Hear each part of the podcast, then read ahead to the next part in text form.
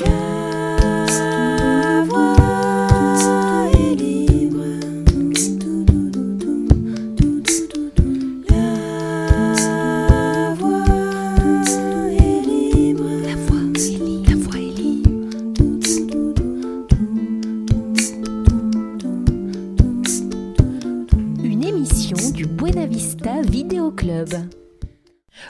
Bonjour chers auditeurs et auditrices de Radio Boomerang, Euh, bienvenue dans notre émission La Voix est libre, un programme proposé par l'association Buena Vista Vidéo Club, un programme de parole citoyenne qui a lieu tous les troisièmes dimanches du mois.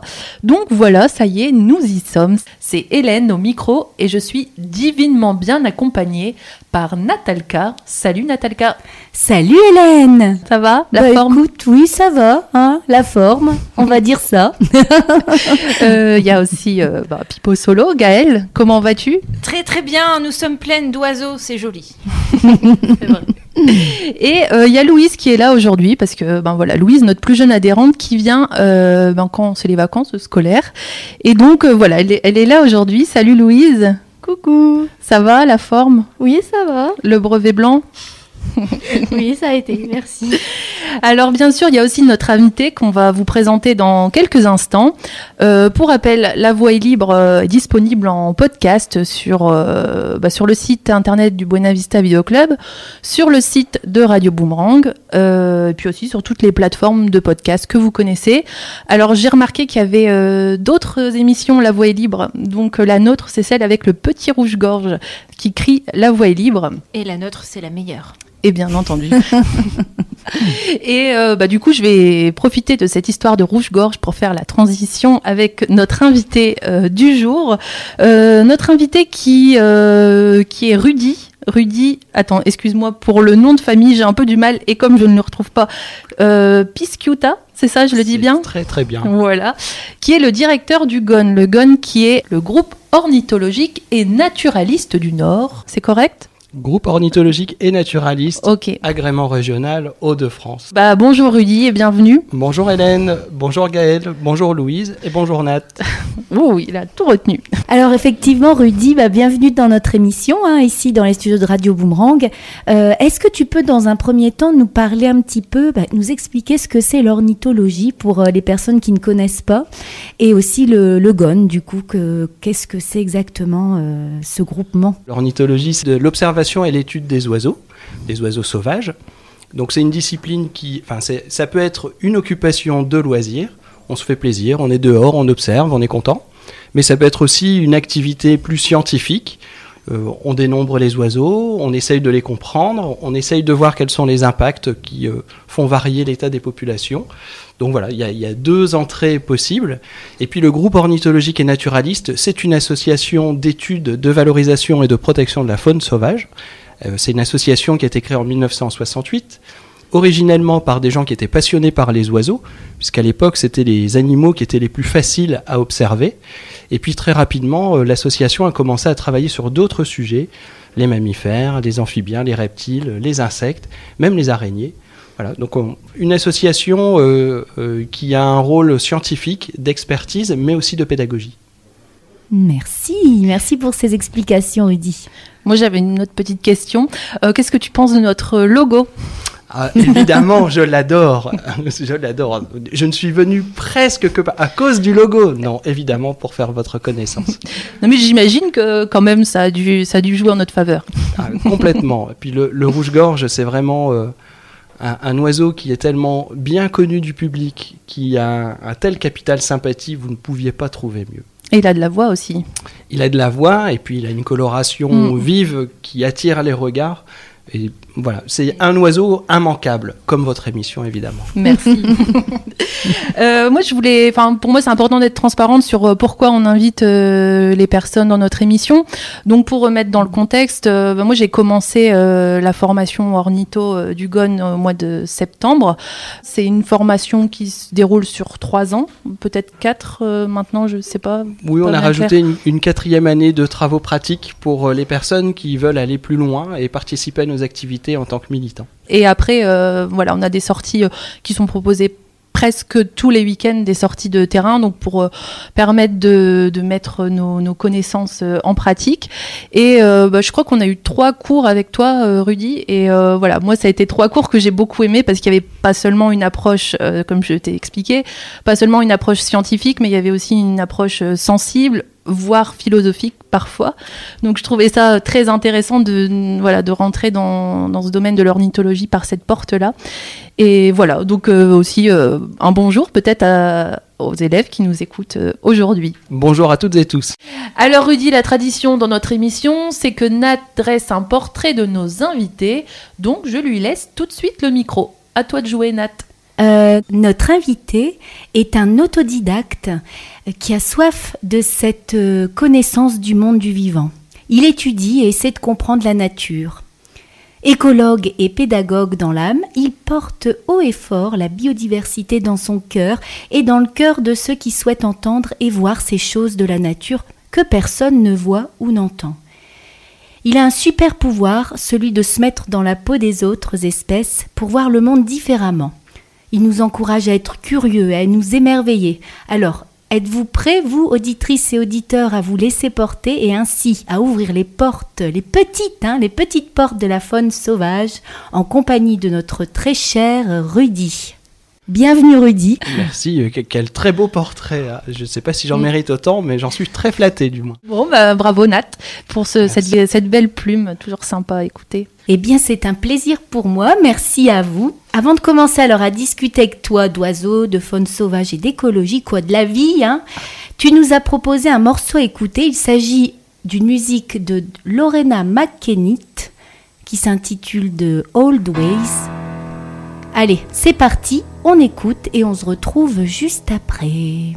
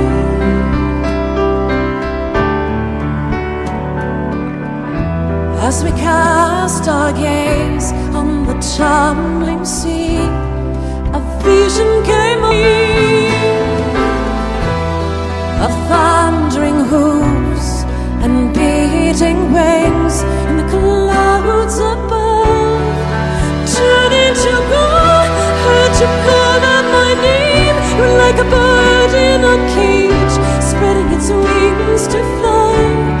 The old ways are lost. You sang as you flew,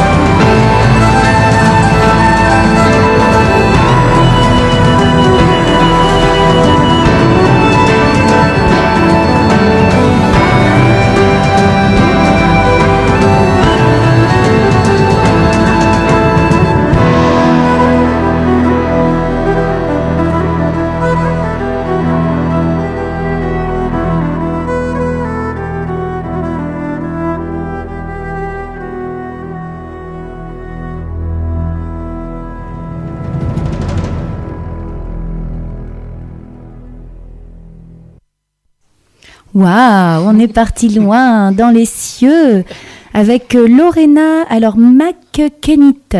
C'est bien ça, hein, Rudy? Oui, tout à fait. Alors on est dans la- le style un peu celtique. Oui. Pourquoi tu nous as choisi ce titre-là? Pour qu'est-ce qui t'inspire? Alors, Lorena McKennitt, je trouve que toutes ses chansons sont formidables. Et dans cette chanson-là en particulier, je- euh, le- l'alternance entre des moments vraiment calmes où, où sa voix nous emmène presque dans quelque chose de statique, et puis d'un seul coup ça repart, euh, je sais pas, comme les vagues, comme un cheval au galop, je trouve ça formidable. Ça représente tellement les aléas de la vie quand on se fait emporter, euh, bien malgré nous euh, parfois, que cette chanson-là en particulier euh, me parle. Hmm, Bon, mais en tout cas, une belle découverte pour nous. Alors, on va te poser quelques petites questions. Du coup, euh, c'est pour, pour ça que tu es là. Euh, tout à l'heure, tu nous as présenté le GON, tu nous as parlé de ce qu'était euh, l'ornithologie, donc l'étude des oiseaux. Tu nous expliquer un petit peu, toi, ton amour pour les oiseaux, pour, les espèces sauvages? Ça vient d'où Ça a commencé quand? Ah, alors c'est, je pense que comme tous les enfants, comme beaucoup d'enfants, il y a la passion pour les animaux. On a envie d'être vétérinaire dans un premier temps, bien sûr, et puis on se rend compte qu'on on ne peut pas. C'est pas vraiment notre voie.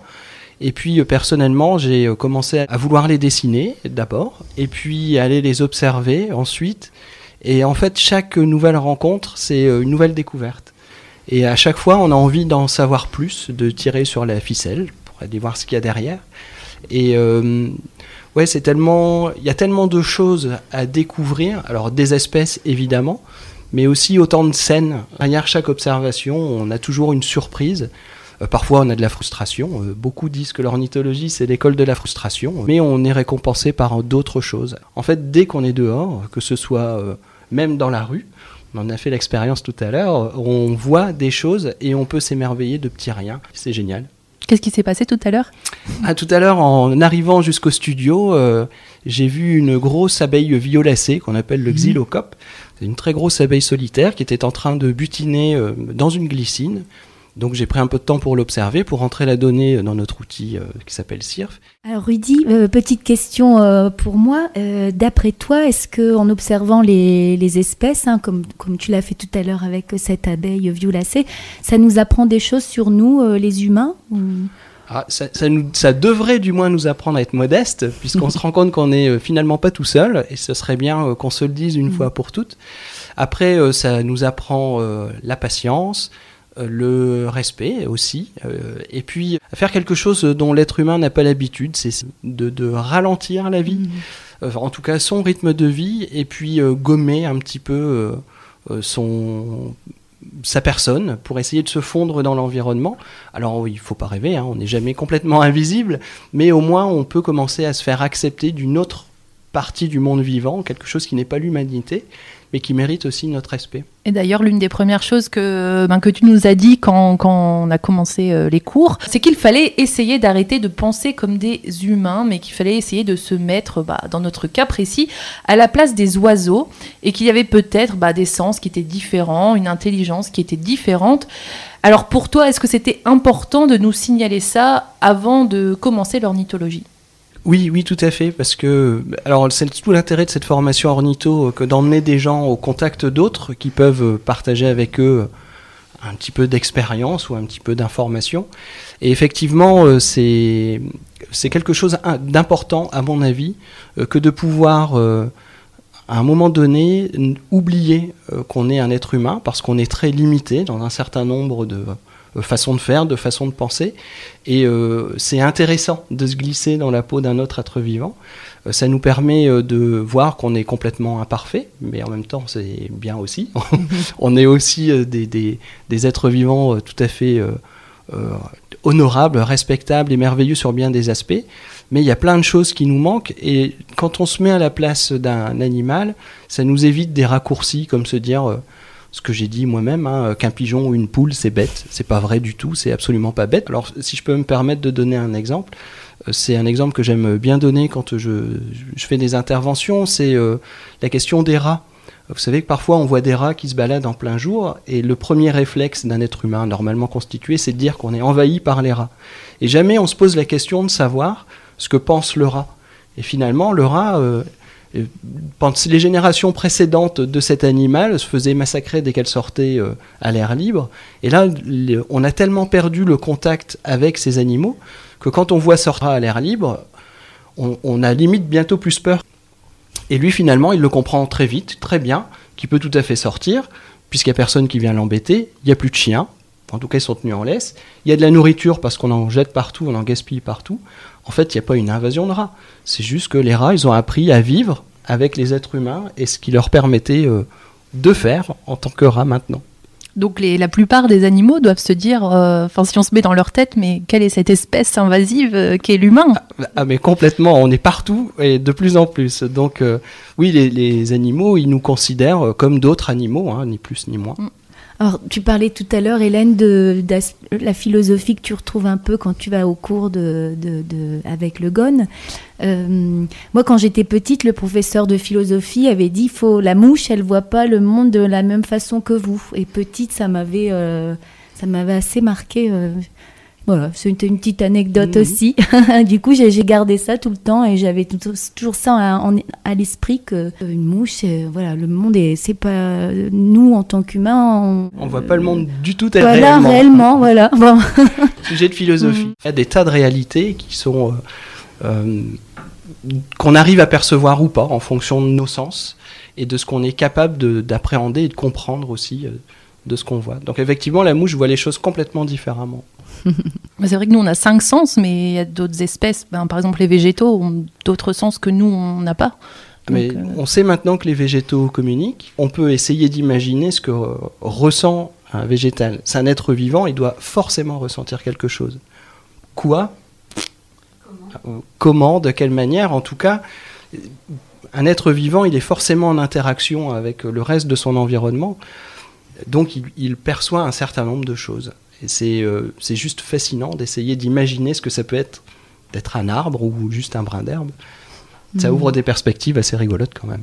Et d'ailleurs, pendant un cours, tu, tu parlais des, des pigeons. Le fait qu'ils s'adaptent si bien, ça prouve aussi euh, qu'ils sont intelligents. Sinon, ils ne seraient plus, tout simplement. Oui, oui, complètement. hein. C'est en, en fait euh, là aussi euh, un, un exemple que je prends dans, dans certains cours, euh, les premiers euh, explorateurs qui découvraient euh, les dodos. En fait, euh, les explorateurs, enfin les marins, disaient que c'est un animal stupide puisqu'il se sauvait pas devant l'homme. Et il faut imaginer que cette espèce n'avait jamais rien vu qui ressemblait à un homme auparavant. Il ne savait pas voler. Et il avait euh, foncièrement pas de raison de se sentir agressé en voyant arriver ce gros bidule sur deux pattes. Et donc on cueillait littéralement les dodos puisque euh, savaient pas comment réagir. Et donc euh, ces animaux euh, qui ne savaient pas quoi faire, comment faire, on les a souvent affublés euh, de, noms qui n'étaient pas très sympas. hein. Il y a une, autre espèce d'oiseau marin, une espèce de sterne, qu'on a longtemps appelé le nodi niais. Voilà, niais comme pas malin. Alors qu'en fait, c'est juste un oiseau comme un autre, quoi, sauf qu'il connaissait pas l'être humain. Il y a plein d'insultes, entre guillemets, euh, enfin, en tout cas des mots pas très doux, euh, qu'on dit à d'autres humains qui sont des noms d'oiseaux. Oui, tout à fait. Oui, bah, euh, il y, a, il y a plein de mots comme ça, hein, les noms d'oiseaux, les fameux noms d'oiseaux. Ça reflète aussi euh, le, le peu d'estime qu'on a longtemps porté aux oiseaux, qui était euh, considérer déjà que ce pas des mammifères, donc c'est forcément moins bien que les êtres humains, qui sont eux des mammifères et qui se trouvent au summum de l'évolution, c'est bien, c'est bien évident. Alors Rudy, le mois dernier, notre émission c'était sur euh, le bonheur avec euh, notre invitée Mélanie, hein, qu'on salue aussi. Euh, selon toi, connaître son environnement, les espèces qui habitent et vivre en harmonie avec elles, est-ce que ça nous permet d'être plus heureux au final? C'est pas forcément lié? Si, c'est ça nous permet certainement d'être plus heureux parce qu'on profite peut-être mieux de, ces petits plaisirs de la vie. Juste sortir, euh, écouter le chant des oiseaux, euh, c'est euh, pas grand-chose en soi, mais c'est pas si évident que ça. Quand on a un peu de temps à, à perdre, et j'invite chacune et chacun d'entre vous à faire ça, hein, allongez-vous juste sur l'herbe, mettez-vous à hauteur et regardez ce qui se passe.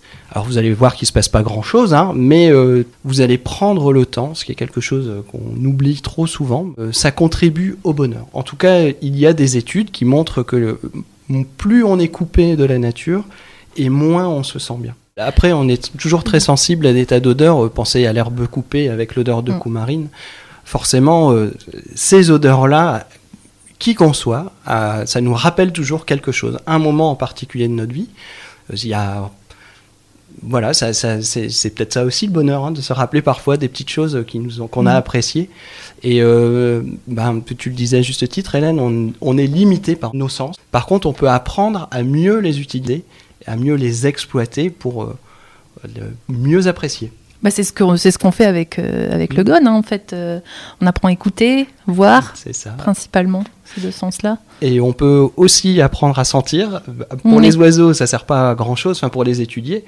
Par contre, euh, petite expérience euh, euh, très facile quand vous baladez en forêt, les, les chemins laissés par les animaux, hein, vous avez certainement déjà vu. Donc c'est des autoroutes des Mhm. animaux.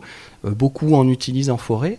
Et puis quand vous passez dans ces chemins, soyez attentifs aux odeurs. Parfois vous sentez l'odeur très musquée du renard, par exemple. Et donc, euh, pareil, là, vous, vous commencez juste à entrouvrir la porte sur le monde olfactif de la plupart des mammifères. C'est sympa.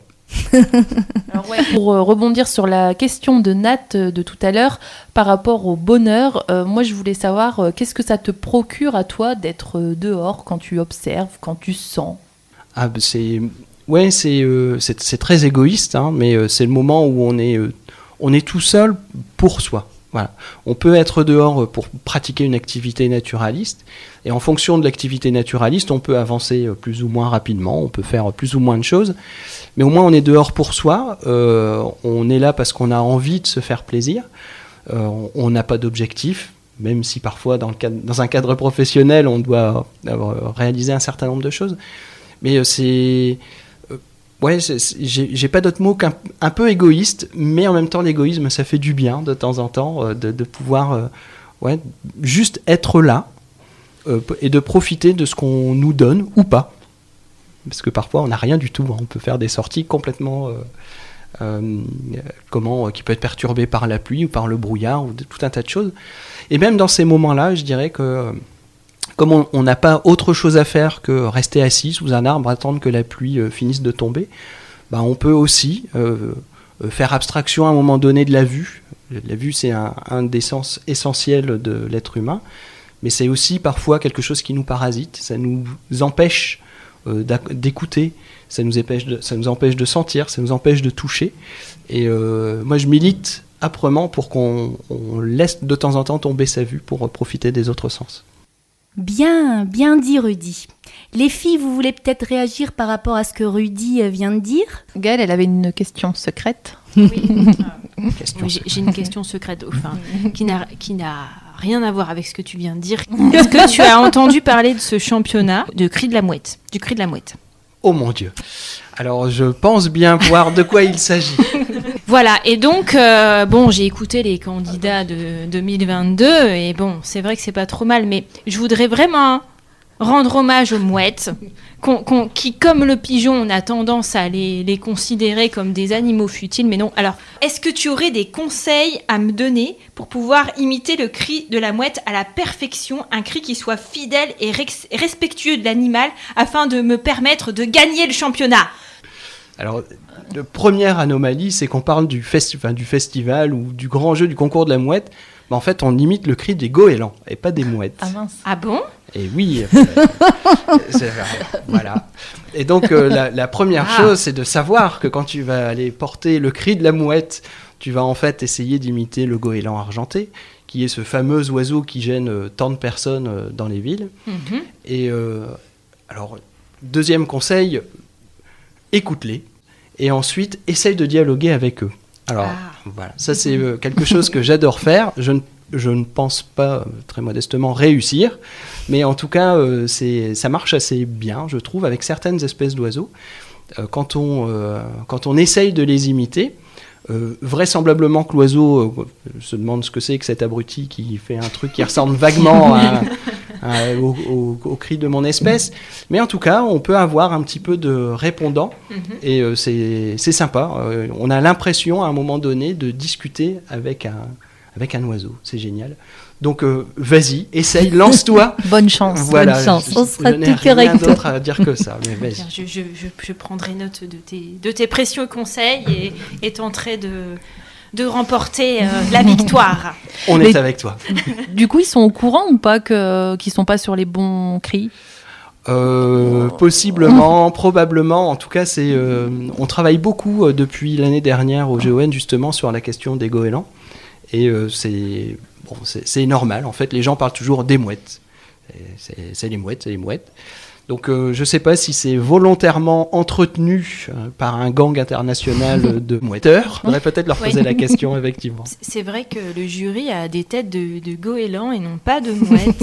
Ah, Ils sont déguisés en plus, c'est vrai. Bah hein. Oui, ils ont des grosses têtes en fait. Et je me suis dit, mais c'est pas possible, c'est pas ça la mouette. Qu'est-ce qu'ils Ah bah donc ils étaient en goéland. En goéland, ils sont au courant. Voilà, ouais. ils entretiennent volontairement la confusion. C'est complètement injuste. Bah, compte sur moi pour, euh, pour, leur, pour leur faire remarquer. Alors du coup, Rudy, tu as peut-être des espèces, toi, euh, les espèces qui que tu apprécies le plus, quelles sont-elles en général? Oh là, que euh, Où tu sens euh, des Ouais. petites connexions ou des choses qui te rappellent ton caractère ou je sais pas, ou simplement parce qu'elles sont belles. Voilà, c'est c'est une question hyper difficile, hyper difficile parce que plus le temps passe et plus je, plus j'ai des espèces que j'aime bien. Et alors, bah, par exemple, les pigeons, euh, les tourterelles, je les, ad- je les adore. Euh, pareil, euh, les, les perdrix, par exemple, les faisans. Et je les adore, je pense, euh, je les adore parce que les autres ne les aiment pas ou ne veulent pas les voir et, et ne s'y intéressent pas. Alors, c'est pas très malin comme raison, mais en tout cas, j'ai envie de, les, euh, de leur rendre le- la place qu'on devrait leur laisser. Une anecdote, par exemple, vous connaissez évidemment toute la tourterelle turque. Mm. Voilà, et quand on parle de la tourterelle turque, la première chose que les gens disent, c'est ah, elle me casse les pieds le matin à 5 heures, elle chante comme pas possible, etc. Merde, ah, t'as toutes tes chances pour le concours in- international de tourterelle. Et ben voilà. Et en fait, c'est cette tourterelle turque, euh, c'est un oiseau qui est hyper commun en ville. Il n'y a plus personne qui la regarde. Avant le milieu du XXe siècle, il n'y avait pas de tourterelle turque en France.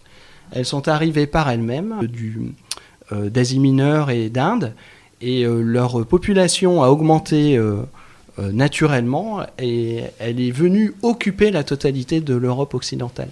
C'est une histoire qui est quand même assez merveilleuse. Et pour autant, nous, la seule chose qu'on retient de la tourterelle turque, c'est qu'elle nous casse les pieds le matin à 5 heures. Et d'ailleurs, quand tu parlais des pigeons, c'est vrai que du coup, ils, souffrent aussi de cette, euh, de cette réputation. On les voit en mauvaise santé. On en voit beaucoup euh, avec une patte en moins. Oui, vrai alors dans les, en ville, il y a beaucoup de pigeons euh, souffrent de pathologies diverses. Après, euh, c'est surtout la manière dont les gens les- l'appréhendent, euh, t- les rats volants, ce qui est extrêmement péjoratif, à, la fois pour les rats et pour les pigeons d'ailleurs. Mhm. Et euh, en fait, c'est pareil, on projette sur ces animaux euh, des choses qui nous gênent nous. Euh, les, les, les pigeons ne sont pas plus vecteurs de maladies que d'autres, mais bon, c'est comme ça. Après, euh, enfin, sur les espèces euh, que j'aime, euh, que j'apprécie, il y en a vraiment plein, vraiment plein. Et c'est toujours pareil. C'est derrière ces animaux, il y a toujours tout un tas de symboliques, tout inconscientes. Et c'est difficile de savoir si on aime l'animal pour l'animal ou pour ce qu'il représente. Alors moi, par exemple, j'aime bien les serpents. Et J'aime Mhm. bien les serpents parce qu'ils représentent tout un tas de choses, mais parce que derrière ces animaux, il y a aussi euh, euh, tout- un tas de symboles euh, conscients, inconscients. Mm. Un serpent, c'est euh, le symbole de l'éternité, donc ça nous projette quelque part dans, dans notre place dans le monde. Enfin, voilà, il y, a- il y a plein de choses comme ça qu'on peut, qu'on peut voir venir rajouter, euh, mais voilà, j'arrête. Et on aime aussi avec Hélène les chats. Ah, Bon, ils sont domestiques, ceux-là. les chats. Qui n'aime pas les chats? Les oiseaux? Ah oui, oui. autant pour moi. Et euh, juste peut-être une dernière question avant de laisser la place à Gaël et sa chanson. Euh, tu parlais beaucoup de, de l'émerveillement la dernière fois qu'on s'est rencontrés, que c'était un peu l'objectif du GON. Qu'est-ce que tu veux dire par là? Ben, euh, on a coutume de dire qu'on ne protège que ce qu'on connaît. Et donc c'est important euh, de, connaître notre biodiversité, hein, donc la diversité du monde vivant, pour avoir envie de la connaître. Et pour avoir envie de la connaître, il faut être en capacité de s'émerveiller. Alors on peut s'émerveiller en regardant euh, les bébés pandas au zoo, mais on peut aussi s'émerveiller en regardant euh, cette nature ordinaire qui nous entoure.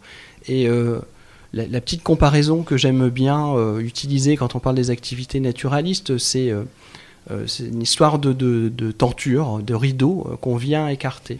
En fait, quand on commence à s'intéresser aux oiseaux, par exemple, au bout d'un moment, on est un peu frustré, parce que les oiseaux, c'est bien, mais derrière, euh, ça va nous parler d'autre chose. Ça mange des insectes, comment ça vit les insectes Et puis, ça vit dans, dans une forêt, mais ça marche comment une forêt?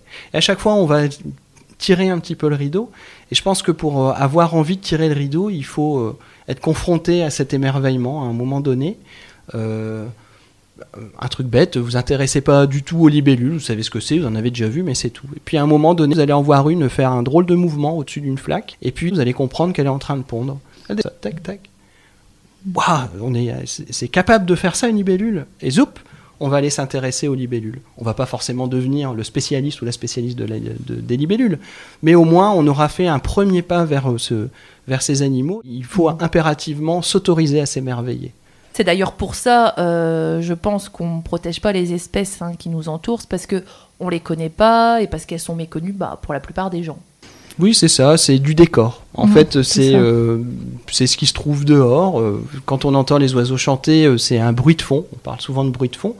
Alors que euh, un bruit de fond, on, on peut tout à fait, encore une fois, se poser et puis euh, placer son oreille pour dire bah tiens, il y a un bruit de fond, mais il y a quand même des choses qui sont très récurrentes dans mon bruit de fond. Et ça, c'est ah, c'est le chant du troglodyte. Parfait. Et puis il y a ça. Bah, ça, c'est le chant euh, euh, bah, du, du pigeon ramier. Ah, ok. Et ça, bah, ça c'est le merle. Et on comprend de notre manière complètement différente. C'est plus un bruit de fond, c'est un assemblage. Ah, c'est déjà un mot qui est plus sympa.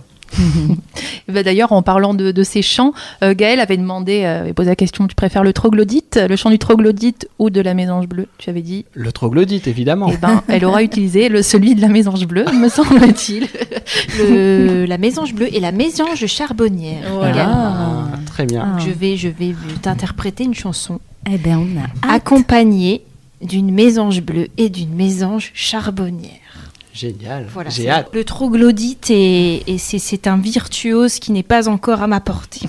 Bientôt. La- le chant de goéland, première étape. Le troglodyte, seconde étape. Allez. Allez, on va les se préparer.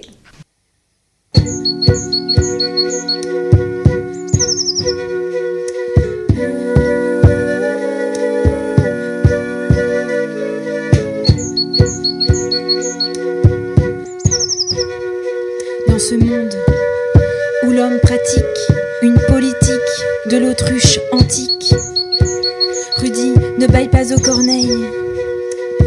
Il fait le pied de grue, pousse des cris d'or frais, car il sait que la société est un oiseau de mauvais augure, que le monde libéraliste est un miroir, est un miroir aux alouettes. Rudy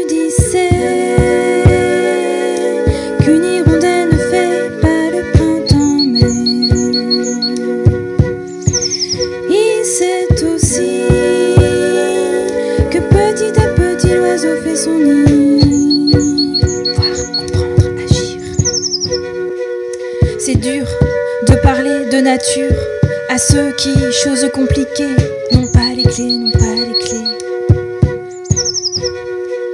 Rudy a développé une ouïe et une vue augmentée. Décentration, concentration, sortir du temps, faire attention, et le monde prend une épaisseur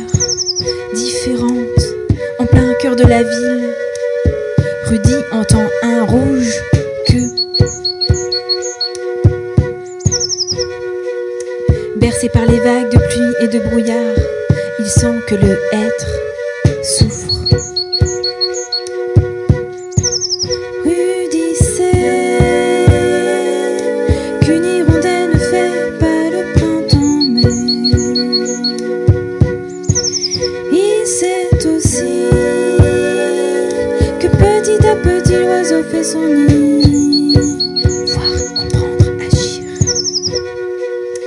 L'humain gagnerait à être curieux, s'émerveiller. On fait partie d'un grand tout. L'oiseau ne connaît pas la peur de la mort. Il est porté par l'instinct de vie. Les murs de l'esprit sont des rideaux de brouillard et de pluie, franchissables par un pas de côté, par un pas de côté, un petit.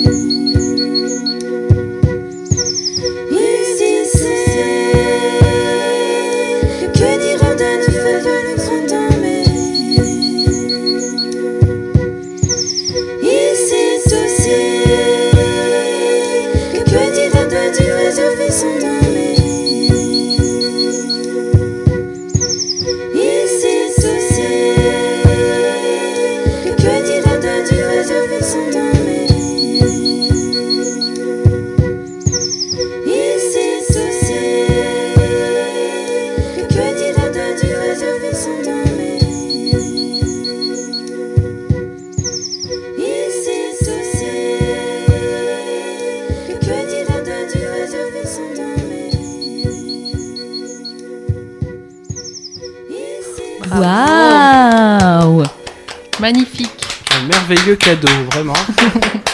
C'était très joli. Je, je savais pas que je pouvais en mériter autant, mais je suis tout ému. Bravo, chouette.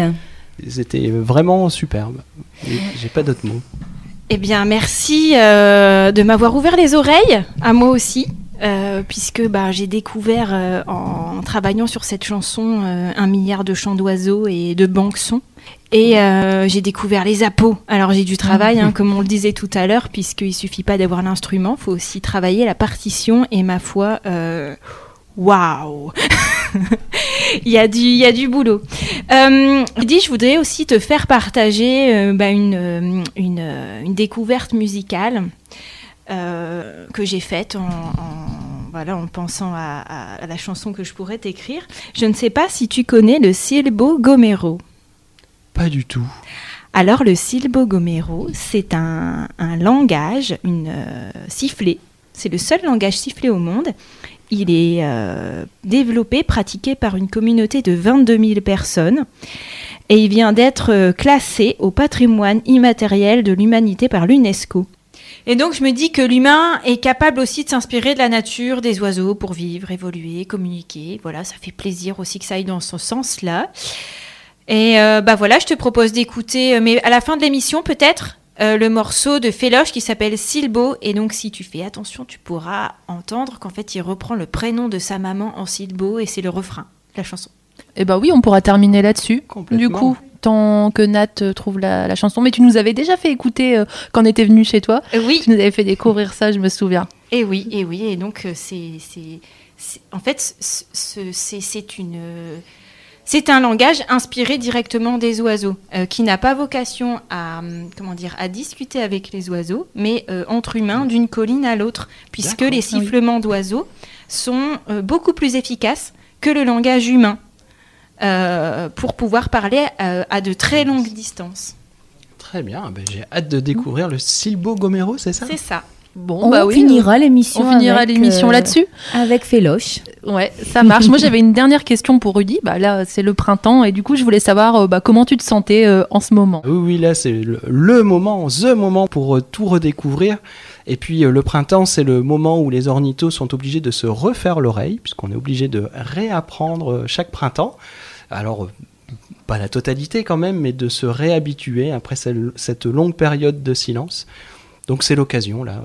Allons-y, sortons, ouvrons les narines, ouvrons les oreilles et redécouvrons. Et donc, du coup, euh, Rudy, est-ce que tu peux nous expliquer ce qui se passe euh, bah, concrètement au printemps? Ah, parce que le printemps, c'est la période de la reproduction.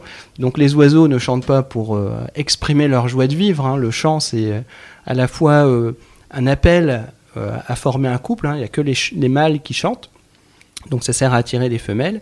Et c'est aussi en même temps une, déclaration de guerre envers les mâles. En tout cas, c'est à ça que servent les chants des oiseaux. On espère bah, que tu profiteras de cette belle période qu'est le printemps.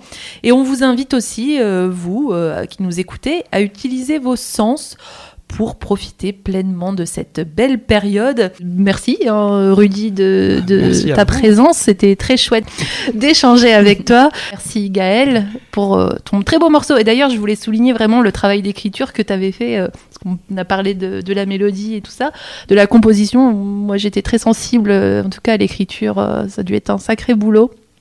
Tu as dû bien te creuser J'étais très Non, inspirée. C'est vrai. Très inspirée. Enfin, oui, en écoutant ton, ton interview, euh, on échangeait des textos avec Hélène. En Oui. disant, mais- Ah, mais cette phrase, oui, cette phrase sur la mort. C'est vrai que, la, la- bon, avant de terminer, euh, tu dis les oiseaux n'ont pas peur de la mort, ils ont l'instinct de vie.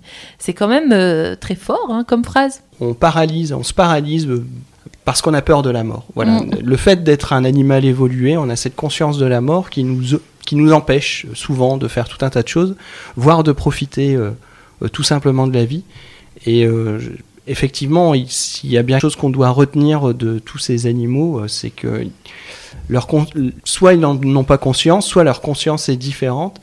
Et heureusement, parce que ça leur permet euh, de vivre à fond chaque instant, et on devrait faire la même chose. Très belle euh, Mm. morale, Très belle morale, philosophie. ouais. ouais. Rudy, merci de nous avoir fait partager euh, bah, ta passion et puis, euh, et puis ces notions de vie euh, qui sont, euh, enfin, ils sont essentielles, qu'on n'est que, que une petite, une petite, euh, petite poussière, rien d'autre. On espère aussi que les gens qui ont écouté cette émission vont, vont peut-être ouvrir un peu les yeux. Déjà ouvrir les la oreilles. fenêtre et écouter Ouais. les oiseaux, ce serait... Ce sera déjà un bon début. En plus, là, c'est le moment, c'est le moment. Eh ben, merci vraiment à toutes. Je suis ravi d'avoir été avec vous ce soir. Tu es de bienvenue quand tu veux dans les studios de Radio Boomerang. Eh ben, je n'y manquerai pas. Alors encore merci Rudy, merci Nat, merci Louise et merci Gaël qui va nous annoncer notre prochaine invitée. Eh bien, lors de la prochaine émission, nous allons inviter la rappeuse Uchiwai Donc on va parler de, de musique, de rap, mais pas que. ouais, pas que, on verra, on va se laisser guider aussi, c'est le principe. Donc euh, bah, rendez-vous le 15 mai prochain à 10h sur les mêmes ondes. On vous souhaite de passer un très beau dimanche. On espère que vous avez passé un bon moment également avec nous. À bientôt et n'oubliez pas, Les murmures ont des oreilles.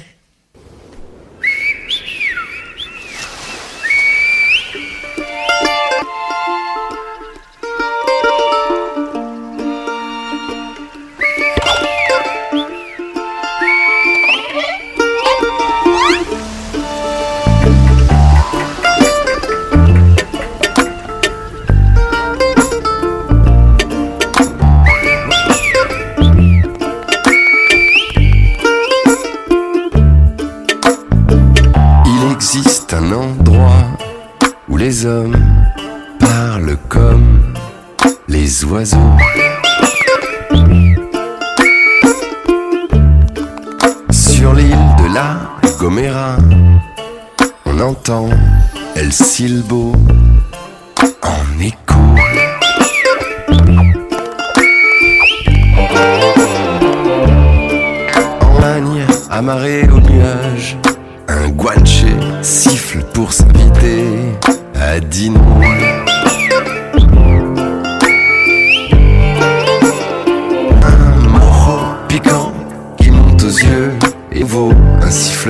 pour se dire adieu.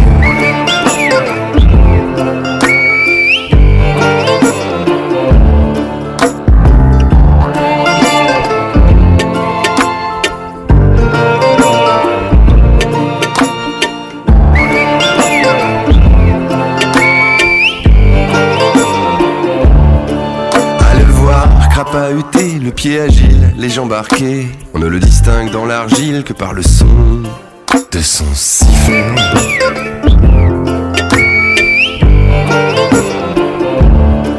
La lucha canaria, pour protéger son île, elle silbo pour braver la guardia civile.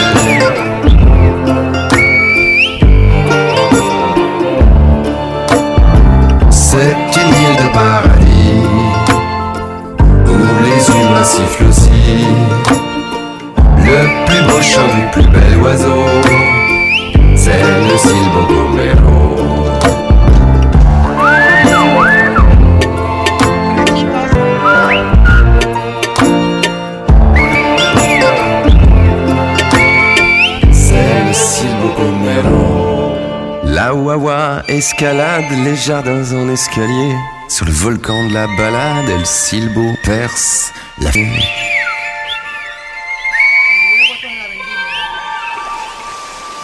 Et me voilà, petit géant, prêt à siffler dans le vent. Les deux, trois mots que j'ai gardés s'envolent vers toi. Gomero. Bonifacio. C'est